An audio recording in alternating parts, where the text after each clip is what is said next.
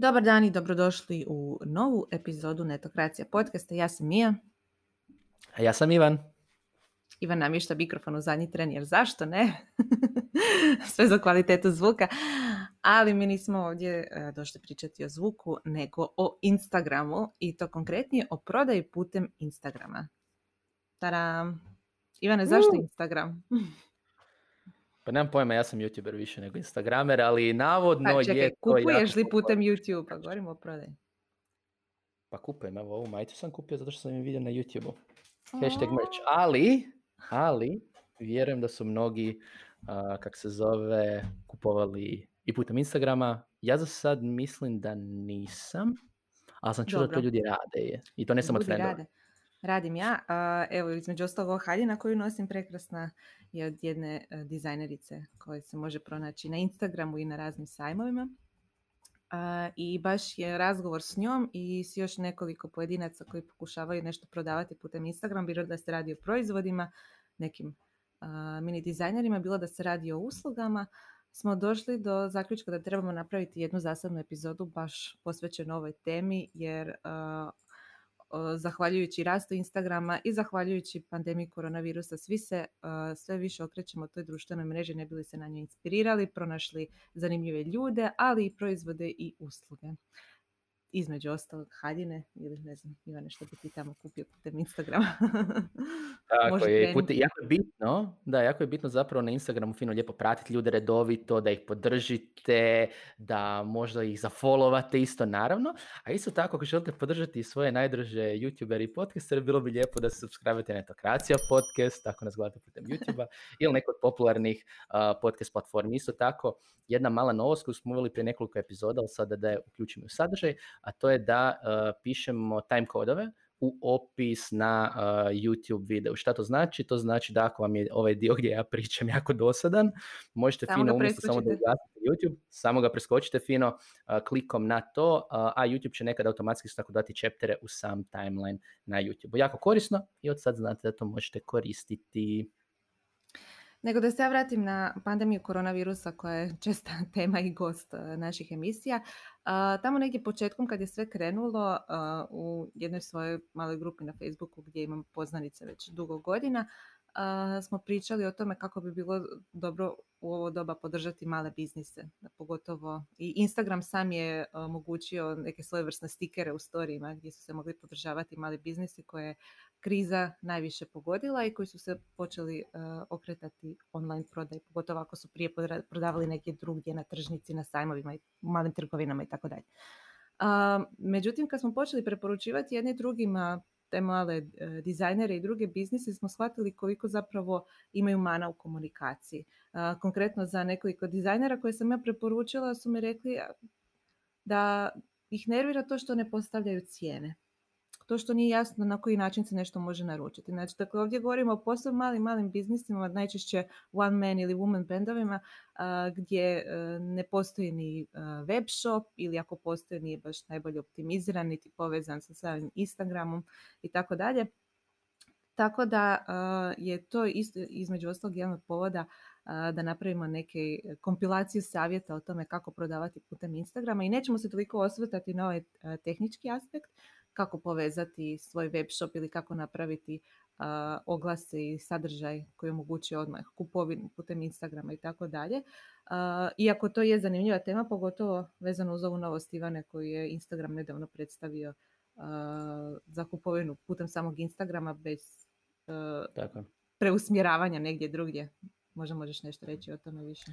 Pa da, znači Instagram želi postati očito zato što je vidio da mnogi prodaju putem Instagrama, znači bilo se reći ili o uslugama, želi omogućiti da vi zapravo možete tagirati svoje proizvode, neki od vas možda to imaju prilike koristiti ili ste kupovali nekim shopovima, ali to nije neka tema za danas. Ono čime se danas bavimo je zaista ako želite nešto prodati putem sadržaja i komunikacije i nekih osnovnih mogućnosti koje vam Instagram nudi. Znači, sve što ćemo spominjati možete raditi sa bilo kojim profilom uh, i više pitanje pristupa nego tehnologije. Um, tako da ovo je, mislim, dobra epizoda za one koji prodaju, ali isto tako ako imate neke kreatore ili kao što mi ima dizajnere možda za koje mislite, aha, gle, ovo bi im koristilo, slobodno informirajte epizodu, um, mislim da će jako koristiti i onima koji se možda nisu nisu baš bavili ono društvenim mrežama u poslovne svrhe, nego su samouki i možem damo neki dobar savjet. A da ne bude da se sve ostaje na proizvodima, imat ćemo jednu gošću koja prodaje svoje usluge putem Instagrama, može se i to. Anu Soldo, koja će se sama predstaviti. Pozdrav netokracija, za početak hvala vam što ste me pozvali da sudjelujem u ovom podcastu. Ja sam Ana Soldo Dučić, privatni sam trener, po profesiji sam kineziolog i učitelj skijanja. Mislim da bi moja dijagnoza bila definitivno ovisnik o sportu i prirodi, Možda malo realno i u Instagramu, s obzirom da tamo često stvaram aktivan sadržaj koji prati outdoors i healthy lifestyle. Ana će također svojim uh, nekim svjedočanstvima potvrditi ili demantirati ove naše savjete, zapravo šalim se, većinu će ih potvrditi uh, jer je riječ o nekoj dobroj praksi, ali mi idemo krenuti na te konkretne savjete. Uh, ono što ja vidim kao prvi savjet koji neki, pa ne znam kako bih nazvala, kreatori dobro koriste, neki baš i ne, a to je količina sadržaja. Ne znam, Ivane, što ti misliš? Je li važnija kvaliteta, kvantitete ili nekako naći optimalan, optimalnu kombinaciju jednog i drugoga? Ha, iskreno, moje, moje neko razmišljanje oko toga je temeljeno što na više od deset godina radne etokraciji, ali isto tako i postanja i na Instagramu i na YouTubeu, mislim, ostalom i, i ovaj podcast mislim, nitko nikada neće izjaviti joj kvaliteta nije bitna. Uh, I svako trebate kvalitetno snimati, opise, sve to lijepo i krasno, ali nemojte da vas to sprečava u produkciji sadržaja. Jedan od načina kako ćete doći do kvalitete je i kvantiteta. Vi kada na, recimo konkretno baš sam gledao, napisao sam preko 2000 članaka na netokraciji. Nakon 2000 članaka u 10 godina, kvaliteta mi se poboljšala, jer se morala poboljšati. Jednostavno, opet iz prakse ćete dobiti tu priliku. Isto recimo kada razmišljam na Instagramu, moj sadržaj se bazira prvenstveno na ono hrani. Uh, gledao sam neke postove od tipa prije nekoliko godina, znači ta hrana, znači arhivirao sam ih koliko ogavno izgleda loši mobitel itd. itd. To sam baš htjela reći. Znači neki stari sadržaj možete arhivirati ako se više ne uklapa u vaš trenutni uh, izgled Instagrama. Jer naime postoji alati koji uh, vam ujednačavaju uh, izgled postova da bude sličan filter provučen. Sve lijepo i krasno. Neka, tako je, tako je. I ako vam neki stari postovi kvalitetom odudaraju od toga, uvijek ih možete arhivirati. Da, ali ono što mislim da je bitno kod sadržaja po meni i što je bilo kome savjetovo je radite sadržaj na način koji vam odgovara tu morate ići jedan od dva ekstrema. Ako radite, ako možete brzo i često raditi sadržaje, radite kontinuirano, super, samo radite, radite, radite, ako je to svaki dan odlično, algoritam to naravno voli, algoritam bilo na Instagramu, bilo na LinkedInu, o tome smo pričali u toj epizodi, nagrađuje što ste aktivni. S druge strane, ako malo rijeđe radite sadržaj, možda jednom tjedno, ali je jako kvalitetan. Na primjer, napravite ne znam, 10 savjeta u sklopu nekog ovo, kako se zove, reela cijelog ili nešto, super, onda insistirate na kvaliteti. Ali ili odlučite se, ili ćete biti užasno kvalitetni, ili ćete biti užasno česti i iskreno ne morate biti uvijek oboje. Bar za početak. Pa ja mislim da čak i možete, možda bi trebalo odvojiti Instagram feed od Instagram story, a Reels je jedna sasvim zasebna tema, mislim taj Instagram je stvarno natrpao svašta u sebe.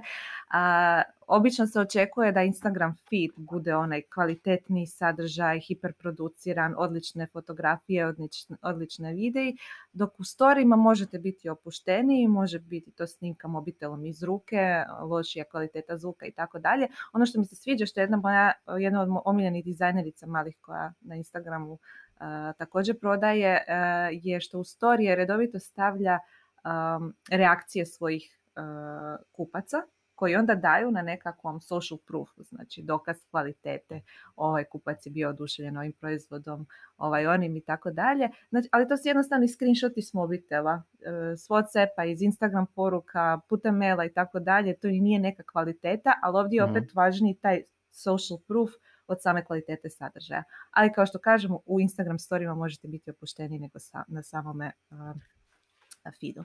Mija, da li misliš da su ti neke te neke pohvale ljudi da je dovoljno da budu anonimne ili ih treba i potpisati, staviti sliku, mislim ono, pohvale se mogu i lažirati. Mislim da je uvijek potrebno provjeriti sa samim kupcem, slaži li se s time da se objavi pohvale ili ne i ako da, u kojem obliku.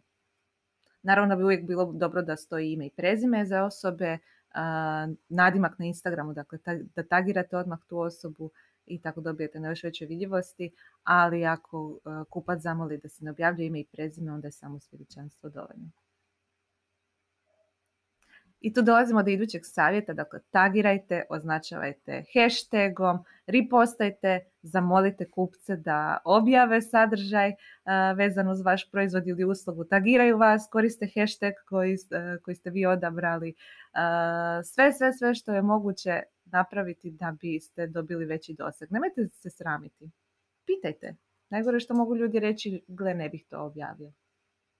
Da, ako možete još to na neki način uklopiti da je dio neke kulture vašeg feeda, u smislu da, ljude, da ljudi znaju da aha, ako ja pratim tu osobu, nešto kupim, to je, to je kak se to radi, ono da je neka, neka varijanta, ono repost army, da jednostavno naglasi u highlightove, da je to dio kulture vaše zajednice, tim bolje. Većini laska kada neki brand objavi ono e, što smo mi objavili, ali postoji dio ljudi kojima će smetati ako objavite njihov sadržaj bez e, odobrenja i stvari kulture da pitate, a i autorskih prava. Tako A da li to misliš i u slučaju kada recimo osoba baš tagira brand i tipa ima mogućnost unutar recimo ako je feed da se reposta? Ne, mora se mislim, jedna stvar mi je zato, zato što je fotografija ili video koju je osoba objavila nečije autorsko djelo. Ne možete samo tako uzeti nečije autorsko djelo i objaviti bez uh, odobrenja. Osim toga postoje osobe koje uh, pokušavaju uhvatiti brendove u zamku na taj način brend objavi nešto što je osoba objavila, brend je tagan, koristan je službeni hashtag tog brenda ili kampanje i tako dalje i onda se javi osoba i kaže hej, vi ste objavili moju fotografiju, molim vas kompenzaciju za to. pa onda to može čak i do suda doći. Tako da nemojte se dovesti do te situacije, to su naravno iznimke. E, nekoj kulturi je došlo do toga da tagiranje znači odobrenje za ripostanje, ali nemojte to uzimati zdravo za gotovo, nego uvijek pitajte za svaki slučaj.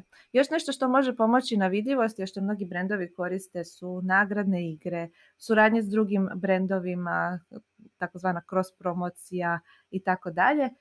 To je odličan način za dobivanje velikog dosega i vidljivosti brenda, međutim ono što gdje mnogi griješe e, krše pravila korištenja platforme.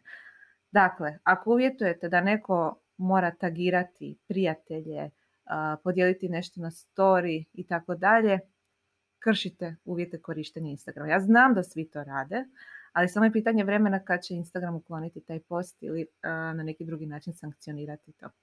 Vi možete zamoliti ljude da tagiraju nekoga, da podijele na svom profilu i tako dalje, ali to ne smije biti uvjet sudjelovanja u samoj promociji. Mislim da mnogi to ni ne znaju zapravo. Jer svi to rade. Tako je. Isto ono što mnogi ne znaju, a to je da smijete istaknuti cijene proizvoda. To sam već spomenula na početku da zapravo kupcima smeta ako ih ne istaknete, ali nekako je pravilo ostalo kad neko upita za cijenu da brand ili osoba koja stoji iza njega odgovara inbox. Zašto se skrivate iza inboxa? Uh, neka vaše cijene budu transparentne. Mislim, znam zašto se neki skrivaju. Zato što nemaju registriranu djelatnost uh, putem koje prodaju ili zato što misle da Instagram ili Facebook ili bilo koja druga društvena mreža ne omogućuje prodaju. To je bilo nekad davno, ja mislim prije deseta godina kad je bila zabranjena prodaja putem Facebooka i to je ostalo kao neka, neki običaj da se cijene ne stavljaju. Ali ne, Instagram potiče prodaju putem svoje platforme, za Boga sad je omogućio doslovno da kupujete bez da napuštate sam Instagram. Ali ako niste implementirali tu tehničku mogućnost, ako prodajete čisto putem dogovora, uh, inboxa, maila, telefona ili tako dalje, opet smijete staviti cijenu. Stavite cijenu. Tako A, a, mislim, ako se bojite to da će neko vidjeti jer nemate registrirano, mislim, ljudi, ako već promovirate, ljudi će shvatiti da nešto muljate, mislim ono kad vas et porezna za, za prati na Instagramu. Onda je sve gotovo. ono što mi se sviđa, što Jana dobro radi je kada uh, brand, uh, odnosno osoba koja nešto prodaje, ne radi samo prodaju, nego educira, inspirira uh, svoje kupce, svoje korisnike, osobe koje ih prate. Da, mislim, što se tiče edukacije, što se tiče tog, to sam, to sam recimo dosta uh, iskustva sa, recimo čak inženjerima. Uh, kada bi razgovarao s njima, joj napiši neku kolumnu, analizu za nas, recimo za netokraciju, I onda je česti odgovor koji sam dobivao što me iznenadio bio pa joj nisam ja stručnjak, nisam ekspert. Um, I često imamo taj osjećaj da nismo dovoljno dobri da nekomu dajemo savjet. Ko sam ja da nešto kažem? Um, ali tu se uvijek vraćam na jedno jednostavno pravilo koje sam prije mnogo, mnogo godina naučio od jednog drugog, jedne druge osobe koja je za mene bila ekspert, a to je da ako vi znate u nečemu 10% od neke osobe, vi ste već za tu osobu stručnjak. Znači konkretno, ja nisam najveći stručnjak za uh, doručak na svijetu. Ali, zato što na Instagramu postam previše o doručku, ja sam za ljude koji prate e, kako on zna raditi ex Benedict i slično. Ono, subtilno follow, ako pratite doručke. Uh, i Inspirirao si mnoge da sami da sami radi da, takve A nije sad, mislim, again, ja nisam profesionalni kuhar, jednostavno to dovoljno često radim, ljudi mi vjeruju za to, za neke druge vrste, tipa za kolače, što ti mi ja radiš puno bolje, obvijest od mene koji nikad nisam to radio. Jednostavno, ono, a, biti stručan... Torte, znači Ivane, ne kolače. Toliko ne znam razliku, ispričavam se. Ali evo, ti si za mene ekspert za to, ja sam za tebe zao, isto kao što smo mi našim slušateljima i gledateljima možda eksperti za pisanje i, i slično. Tako da, kada razmišljate edukaciji, ako vas ljudi prate, već žele od vas čuti. Budite slobodni da ih educirate, ne morate se postaviti ona ex katedra, ja sam jedini najbolje znam, nego evo moje iskustvo, evo što je moje iskustvo u tome što biste mogli i u tom slučaju možete biti i slobodni. A u ostalom učenje ono gdje um, što daje najbolji temelj da ljudi od vas nešto kasnije kupe. Da. Uh, imam osjećaj da neki imaju i suprotan problem, dakle stručnjaci u svom mm polju koji prodaju recimo svoje usluge ili proizvode ne žele dijeliti savjete jer se onda boje da će osobe koje ih prate te savjete samim početi primjenjivati i zašto bi onda angažirali tu osobu. Što misliš o tome Ivane? Uh, to se super, da, smio sam se zato što to, to, mi je tako smiješno. To Nathan Barry koji je autor platforme ConvertKit, osoba koja je napisala niz e-bookova za dizajnere o tome kako raditi mobil aplikacije, um, često govori ono, sve što znaš, uči druge. Jer jednostavno, mislim, to je ova varijanta. Mi smo imali dvije epizode o pisanju. Da li se mi bojimo da će netko doći i bolje pisati od nas ili raditi članku ili šta god? Iskreno ne, međutim zato što je to naša praksa, stalno to radimo. Pa ne, meni, meni je i drago da postoji dio ljudi koji će mi inspirirati da postanu bolji e, pisci, super, svaka čast, ali uvijek postoji onaj dio ljudi koji će doći reći joj vi to bolje radite, a vi to napravite umjesto mene, pa će Do, a, a doslovno to, mislim, evo recimo jako dobar primjer, ja pratim na uh, Instagramu Volim ljuto i pratim Barbecue Hot Yard, shout out. Um, I išao sam njihove radionice za barbecue.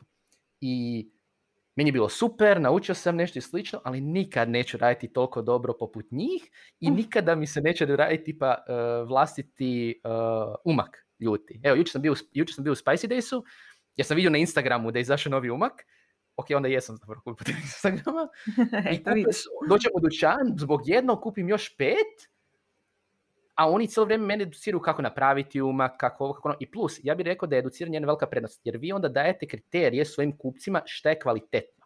Tako je. Znači, ako ja educiram svoju publiku i prodajem, na primjer, ne znam, ovu šalicu, ako ja njim objasnim zašto je, uh, odnosno ne, bolji primjer, kava, ovo je kava iz kavanture. Kavantura na svom Instagram profilu, znači jedan kafić u Zagrebu koji prodaje isto svoju kavu, oni cijelo vrijeme i putem Instagrama educiraju šta znači dobra kava. I nakon toga meni ne pada na pamet kupiti neku lijevu kavu, kupit ću njihovu jer su mi kroz edukaciju rekli zašto je to dobra kava. Tako je, uvjerili su te i to je ono što mnogi zaboravljaju. Ne prodajete samo proizvod, ne prodajete samo kavu, nego prodajete iskustvo, prodajete sreću, prodajete ono da se osoba kada uzme taj proizvod ili kada vas angažira za neku uslugu osjeća bolje ono, sama po sebi. Znači, da, ok, proizvod je samo dio priče, ali morate napraviti cijelu priču oko toga. I između ostalog, ako nemate inspiracije za sadržaj, stavite uh, vaš proizvod ili uslugu u kontekst. Make-up artist. Gdje je uh, osoba, klijent ili klijentica uh, nosila taj make-up? Na maturi, na vjenčanju, zaruke. Cijelu jednu priču možete složiti oko toga, naravno opet uz dozvolu samo klijenta ili klijentice. I to je to. Vi ćete inspirirati osobu da na svoj neki poseban dan poželi vas angažirati uh, za taj proizvod ili uslugu. To je to. Možda će ti izeducirati osobu kako pravilno nanijeti tuš ili neki drugi kozmetički proizvod, pa će možda pokušati se i sama, ali već je vjerojatno za da neke posebne prilike će angažirati baš vas. Jer ste prodali da. priču i sreću i sve. Što nas dovodi do konkretnog primjera, znači uh, Ane, koja zapravo prodaje svoje treninge uh, online i u stvarnom svijetu, u doba pandemije, uh, putem Instagrama. Tako da, Ana, koja su tvoje iskustva? Pa prije svega mislim da je jako važno da se zapravo stvara koristan i interesantan sadržaj koji će privući određenu ciljanu publiku. Sigurno da ćete neki put ono direktno pozvati da ljudi znaju ako nešto nudite, ali po meni je bolje to raditi kroz nekakve svakodnevne aktivnosti. Znači, treba dosljedno motivirati publiku da bi publika uopće ono, počela vama vjerovati i da bi prepoznala nekakvu vašu vrijednost. I najbolje je to postići tako da se sama publika upozna s vama, znači da kreirate, rekla bi, što više i više sadržaja. E, na primjer, ja sama puno treniram i tako to i prikazujem svojim klijentima. Znači, nije ono da pričam nekakvu priču, već realno tako i živim. Znači da kroz svoju svakodnevnicu komuniciram nekakvu vlastitu autentičnost. I meni je tako lakše, ono, jer realno sam pronašla ono što volim i ono što mi je izazovno, što je generalno dobro za cijelu zajednicu i od čeg mogu živjeti, pa bi rekla da je to nekakav moj ikigai po PS-u. Meni je pomoglo osobno to što sam prošla dosta tečajeva što o Instagramu i njegovim algoritmima, tako i o fotografiji i videu i danas mi zapravo najbolje prolaze edukativni video sadržaj kroz pričanje naravno priča Recimo, dok planinarim, ja korak po korak svojim pratiteljima objašnjavam na koji način oni mogu proći istu planinarsku rutu, koliko je zahtjevna ta ruta i slično. Tako mi se stvara sve veća interakcija sa publikom, e, najčešće u kombinaciji sa nekakvim, ajmo reći, pitanjima, kvizovima, glasanjima. E, koristim sve što mogu zapravo za stvaranje sadržaja, od filtera, stikera, e, tagova i na taj način pokušavam zapravo učiniti sadržaj još interesantnijim. Ono što se mnogi pitaju, pogotovo kad su na početku, je kako uopće doći do prve publike. Prva publika su oni koji vas već znaju. kako ono ide? Friends, fools and family. da, i oni koji će investirati strpljenje svoje da vas ne unfollowuju kad zabrijete u nešto, kao što sam ja zabrio u doručak. Možda si izgubio neke followere, ali si dobio neke uh, druge baš zbog toga, tako da. Uh, you win some, you lose some. Uh, šal na stranu, ali uh, ne šalimo se toliko, zapravo uh, da, doći će do vas publika jer vas već zna, to su ove, ovaj, ovaj prva mreža ljudi koje znate i zamolite ju za pomoć, neka prošire glasovama, neka vas besramno dijele na svim društvenim mrežama, neka pričaju prijateljima o vama i postoje oni drugi koji će nabasati na vas. E sad, hoće li doći do vas tako što su nešto pretraživali, pa su došli na vaš super optimiziran sadržaj jer osim Instagrama te imate i web stranicu, o tome ćemo možda malo kasnije, ili oglasima. Uh, oglašavanje putem društvenih mreža uh, je odlično jer možete jako dobro suziti uh, ciljanu publiku koju ciljate. Recimo, kad smo već spominjali make-up artiste, možda možete napraviti kampanju za osobe koje su se zaručile, jer će trebati uskoro šminkanje za svatove. Četvrti srednje, prije matura i tako dalje. Da, mislim jednostavno ima perioda koje vi možete iskoristiti kao povod. Recimo konkretno, sad su aktualni back to school, bit će aktualno u nekom trenutku blagdani, zna se šta se kada radi i ovisno o tome čime se bavite, um, znate kad je vrijeme za vas. Recimo konkretno u Aninom slučaju zna se kad ljudi razmišljaju o tome da uđu u formu. To je novogodišnja odluka, to je odluka prije ljeta Znači, zna se kad trebate biti intenzivni. Nije da vi sad morate cijelo vrijeme sta, ono, imati kontinuiranu kampanju, da pa će možda to i nije toliko korisno, ali imajte te neke momente kad znate da je najveća potražnja za vašom nekom uslugom. Opet, znači ako uzmem teoretski primjer da sad idem raditi, ne znam, tečaj o kuhanju doručka, mhm. kampanja će biti ujutro. Jer šta, želim dobiti do, dobit ljude ujutro koji će biti gladni i reći, a da, fakat bi to trebao znati, zašto sad ne znam, a ne na večer kad recimo ono. Pa možda možeš i na večer kad ljudi razmišljaju što će doručkovati ujutro ali poanta je da testiraš. Eto, imaš, Imaš, imaš pretpostavku, ti si pretpostavio ujutro, ja sam pretpostavila na večer i onda što možete napraviti putem uh, oglasa i putem sadržaja koji ne oglašavate, testirati. Mislim, zato su društvene mreže odlične. Je, moja pretpostavka je bila da morning person koji doručkuje poput mene na večer mozak neće raditi. Ali imaš one zabrinute ljude koji najveće razmišljaju, ajme što ću sutra jesti, nisam ovaj, to jako ništa isplanirala ili isplanirala. ali osim da se možda vratimo na ovu komponentu weba. Ivan i ja smo veliki pobornici toga da osim što trebate iskoristiti moć društvenih mreža. Već smo dovoljno dugo, pratimo ih od samoga starta da znamo koliko se često mijenjaju i koliko često se trendovi mijenjaju, algoritmi i tako dalje. I vidjeli smo cijele biznise koje su propale samo zato što su ovisili o jednoj jedinoj platformi. Ono što nikad nije propalo, to je web. Tara. Da. Da, mislim, tu sam i dalje podvojen, iskreno rečeno, jer um, mi, ono, ja dolazim iz svijeta weba. Znači, web je uvijek baza, sve ostalo su sateliti. Imaš web na koji vežeš Instagram, YouTube i tako dalje, ali što više vrijeme prolazi, to je očito da neke platforme ostaju. Mislim da je najbolji primjer YouTube. Znači, YouTuberi konkretno su um, ono, kategorija kreatora koja ima primarno YouTube. Baš primarno. Čak i Instagram ono, kreatori nisu toliko dedicirani svojim Instagram profilima koliko su to um, YouTuberi. Ali mislim da ipak morate imati alternativu, alternativu za svaki slučaj. Nažalost, to je, to je bio slučaj sa Facebook fan stranicama prije. Nekad su Facebook fan stranice bile super alat, onda im je pao doseg, onda je pala popularnost Facebooka i ono što je to jako bitno je nešto ne samo to, ne samo to, molim te. baze. Facebook mhm. nam je nametnuo Facebook fan stranice i rekao ne možete imati profile za svoje biznise zato što su profili namijenjeni pravi, on, pravim osobama. Ok, mm. mi smo rekli super, onda ćemo izdvojiti naše stranice u profile. Kako da dobijemo doseg tamo? Pa skupljajte fanove. Pa naravno, mi ćemo išli skupljati što veći broj fanova, ne bismo li im ono, komunicirali s njima, prikazivali naš sadržaj, proizvode, usluge i tako dalje.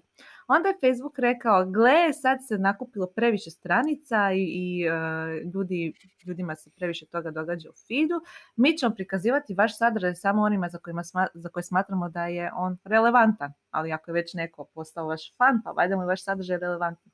Tako se s vremenom sve više smanjivao doseg našeg sadržaja prema fanovima. Onda je Facebook rekao, pa gle, ako želite taj doseg, aj platite. dakle, već smo jednom prikupili fanove, već smo jednom, već smo jednom platili da prikupimo te fanove i sad moramo plaćati da im se taj sadržaj prikazuje i što vrijeme prolazi taj, uh, o te oglašavanje sve skuplje, sve skuplje i tako dalje.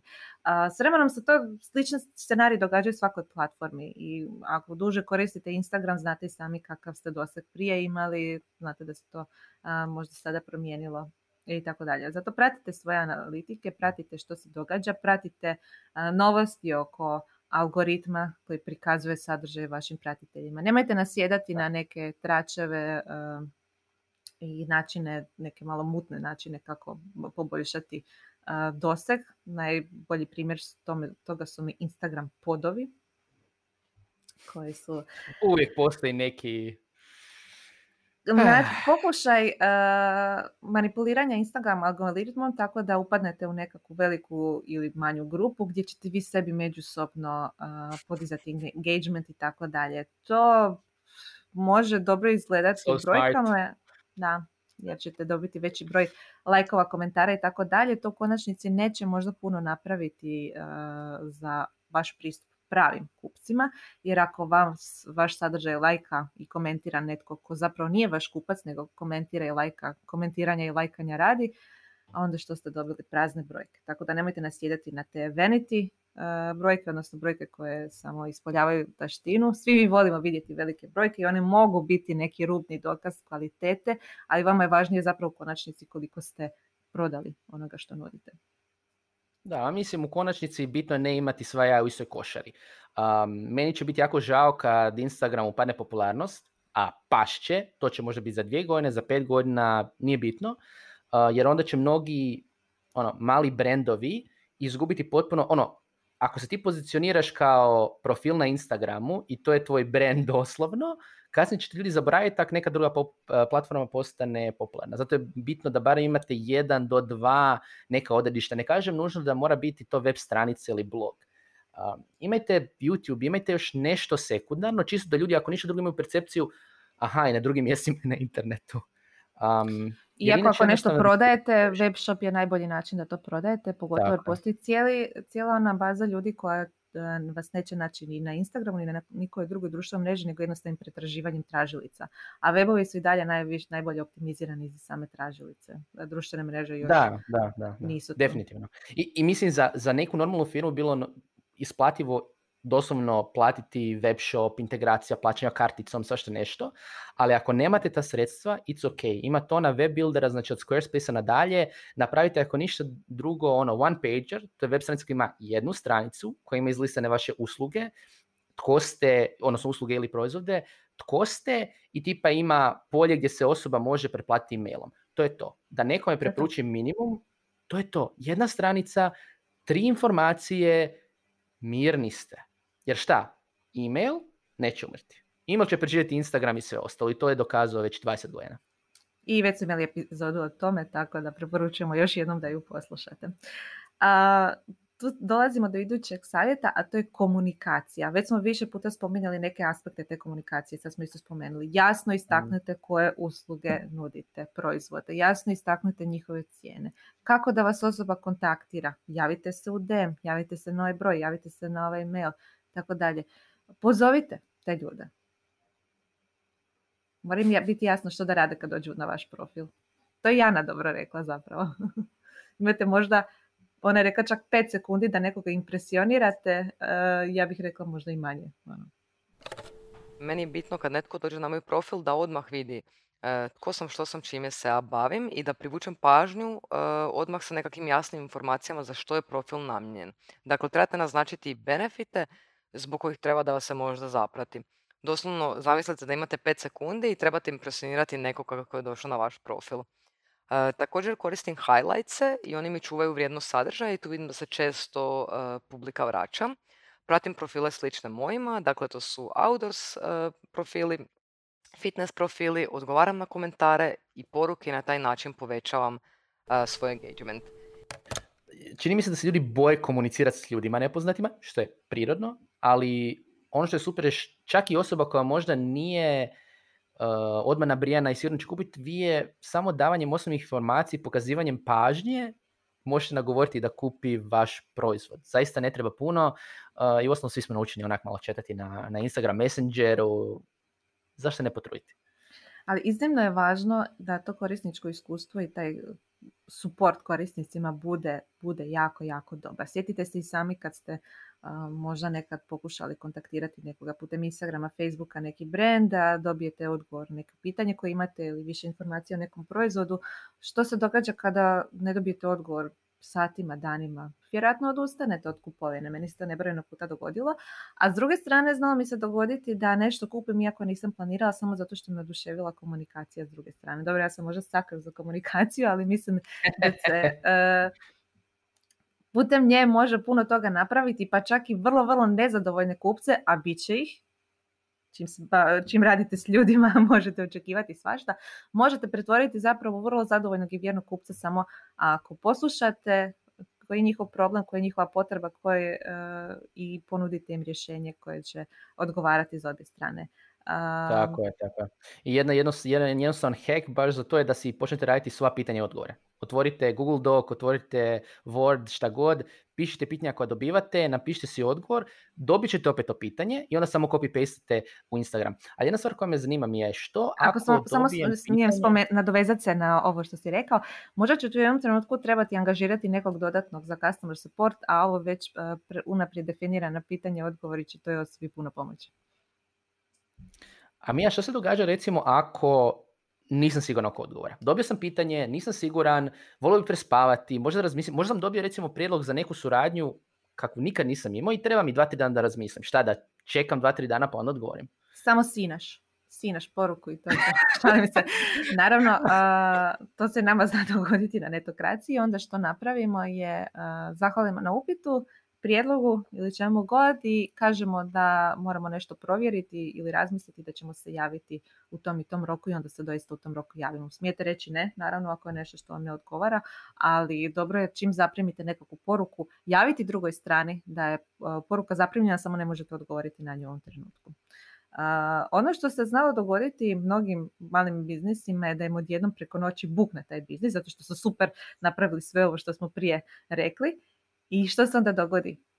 nikad nisu naučili reći to ne i nisu naučili odbijati poslove i onda prime sve narudžbe iako ih ne mogu ispuniti i onda se kasni i s narudžbama i s odgovorima kupcima i tako dalje i što se onda dobije vrlo negativan feedback. Pa ljudi, usluga. Tako je, ljudi počnu ostavljati negativne komentare, dobijete kriznu situaciju. Čak i ako to mislite da dobro hendlate na samoj vašoj stranici ili profilu, imajte na umu da onom kak se zove, dark webu se svašta kola. Znači, e, šalim se, znači u onom dijelu... Ako prodajete drogu, pazite na korisničko iskustvo. tip, tip dark web. Šalim se. Ne, nego u privatnim porukama, u zatvorenim grupama i tako dalje, puno toga će se pričati o vama i vjerujte ne lijepo, a vi nećete moći biti tamo da se obranite i objasnite svoju situaciju. Svakom se zna dogoditi i prevelik broj narudžbi i tako dalje, onda sad stavite javnu obavijest zbog tog i tog razloga u ovom periodu narudžbe će kasniti i možda ćemo malo kasniti s odgovorima na upite. Hvala vam na strpljenju, hvala vam što ste tako divni, ali evo samo još malo strpite da, da počistimo ovaj nered koji smo napravili. Ali opet se vraćamo Ljudi na komunikacije. Da, opet se vraćamo na temu komunikacije koju si rekla. ako ste vi opet one man, two man ono, band koji radi tako dalje, ljudi to znaju. Oni će razumjeti da se dogodi ono što se zove život Znači, to može biti da je previše znači, ali može biti neki ljudski moment, dogodi se neka ili tragedija, dogodi se pandemija, da. I najbolje što nam može učiniti je doslovno komunicirati. Meni je jedan boljih primjer, recimo uh, Buđo Planner. Um, to je Marija iz Splita koja prodaje kavere za ove planere i ona u jednom trenutku morala iskomunicirati u ekipi gledajte, u sljedećem periodu neću primati narudžbe. I to je napravila vrlo ukusno, objasnila zašto, bila iskrena. I ono što je najbolje, takva komunikacija još stvori taj, tu, taj neki ljudski odnos. Zašto? Jer smo previše naučeni. I nažalost, posebno u Hrvatskoj, na hladnu, sporu, lošu korisničku podršku, generičnu, od koje nema koristi. I onda kad je neko iskren i kaže, gle, ovakva je situacija, tu ljudi još više cijene. Tako da ono, nemojte se bojati ja sam čekala, uh, ja sam čekala majicu od jedne dizajnerice pa skoro četiri mjeseca, ali ona cijelo vrijeme uh, aktivno komunicirala, baš bila opet pandemija, nije mogla dobaviti materijale za izradu uh, baš te serije majica koju sam ja htjela i čekala je, ali redovito komunicirala, slala je mailove, objavljivala je na Instagramu i tako dalje. Meni nije uopće bio problem čekati jer znam kakva je situacija bila. Da je, sam samo dobivala generičke poruke u stilu hvala na strpljenju, javit ćemo se u najkraćem mogućem roku, trebalo bi povrat novca. Ovako nisam. A doslovno, bitna je bitna informacija, ali bitan je ton. Da. A s druge strane, kriza može biti i prilika. I Ana će nam reći malo nešto više o tome. E, da, činjenica je da su ljudi nakon pandemije skužili zapravo da se e, puno poslova može obavljati remote, pa tako i trening i e, na valu tog trenda se zapravo i meni, ajmo reći, dio klijenata prebacio na remote. S druge strane, ljudi su zapravo u vrijeme lockdowna puno više, ajmo reći, imali vremena posvetiti se sebi i svom zdravlju, što je super. Tako da mogu potvrditi da se i meni zapravo e, u vrijeme pandemije broj klijenata preko Instagrama ono gotovo izjednačio e, s brojem klijenata koji su došli preko preporuke. Kao što je Ana rekla, e, za neke usluge se zapravo u pandemiji sada i u situaciji koje su se povećale potrebe. To smo i mi vidjeli za neke usluge. Jednostavno, očito da će neki biznisi čak imati više interesa za svoje usluge, posebno rješavaju neke nove probleme, a to me dovodi do jednog jedna zanimljiva rečenica od Stiva Blanka, uh, oca startup metodologije uh, customer developmenta, koji kaže don't waste a good crisis, odnosno nemoj, nemoj propustiti, nemoj ne iskoristiti dobru krizu. Zašto on kaže? Zato što svaka kriza, koliko god bila i osobno bolna, poslovno bolna, stvara nove prilike. Ako ste vi poput Ane, trener koji ne može primjerice sad trenirati ljude u džimu teretani, to znači ne samo da imate priliku vi imati virtualne treninge, nego sad vi ste nisi ograničeni na fizički prostor, nego možete imati tonu klijenata širom svijeta, vaše tržište je puno veće. Tako da treba razmišljati sve što je loše u krizi, a ne možemo reći da nije loše, ne možemo reći da nije bilo sad jako puno problema, dovodi neke dobre prilike. I nemojte onda očajavati, aha, joj ne, sad mi je palo, ono, palo mi je prodaja, pa da mi, pao mi je interes za nešto, nego razmišljate, ok, tko sad treba moj uslug, tko sad treba moj proizvod, jer opet, sjetimo se, i Instagram i neke druge velike platforme su nastale upravo u krizama. Tako je. Bravo Ivane, jako si lijepo to rekao. Ja bih samo dodala što se tiče ovih vizualno atraktivnih brendova, dakle bilo da je riječ o kozmetici, odjeći, modnim dodacima, obući i tako dalje.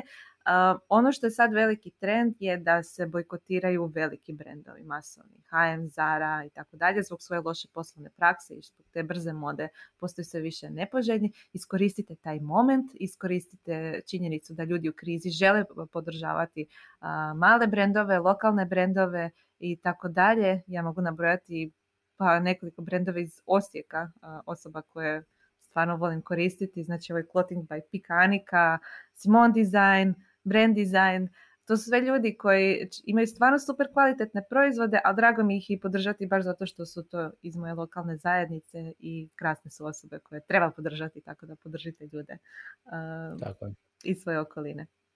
I to je to. Za kraj, uh, ako imate nekih konkretnih pitanja kako nešto napraviti na Instagramu ili bilo kojoj drugoj platformi, svakako nam se javite. Možete ostaviti komentare ispod gdje god ovo već slušate ili gledate ili nam se javiti na info.netokracija.com. Ja bih samo naglasila da svi ove, sve ove savjete uzmete s rezervom jer trebate sve ih implementirati i testirati i vidjeti što najbolje prolazi kroz, kod vaše publike, a i činjenica je da će se Instagram i druge platforme uskoro mijenjati, tako da trebate pratiti sve novotarije što se događa s algoritmima, što se događa s novim opcijama na tim društvenim mrežama. I imajte oko uvijek na druge platforme i na webu, jer web je vjenčan. Tako. Tako, a sve te platforme nosi oko njih, naravno možete pratiti na Netokraciji, a kako ćete najbolje pratiti, You know what I'm going to say. Subscribe se na YouTube kanal, na podcast i na Netokraciji newsletter da ako slučajno Instagram bude propadao, ćete prvi znati. Tako da vidimo se i čitamo se Netokracija newsletteru as well. Ciao. Ciao.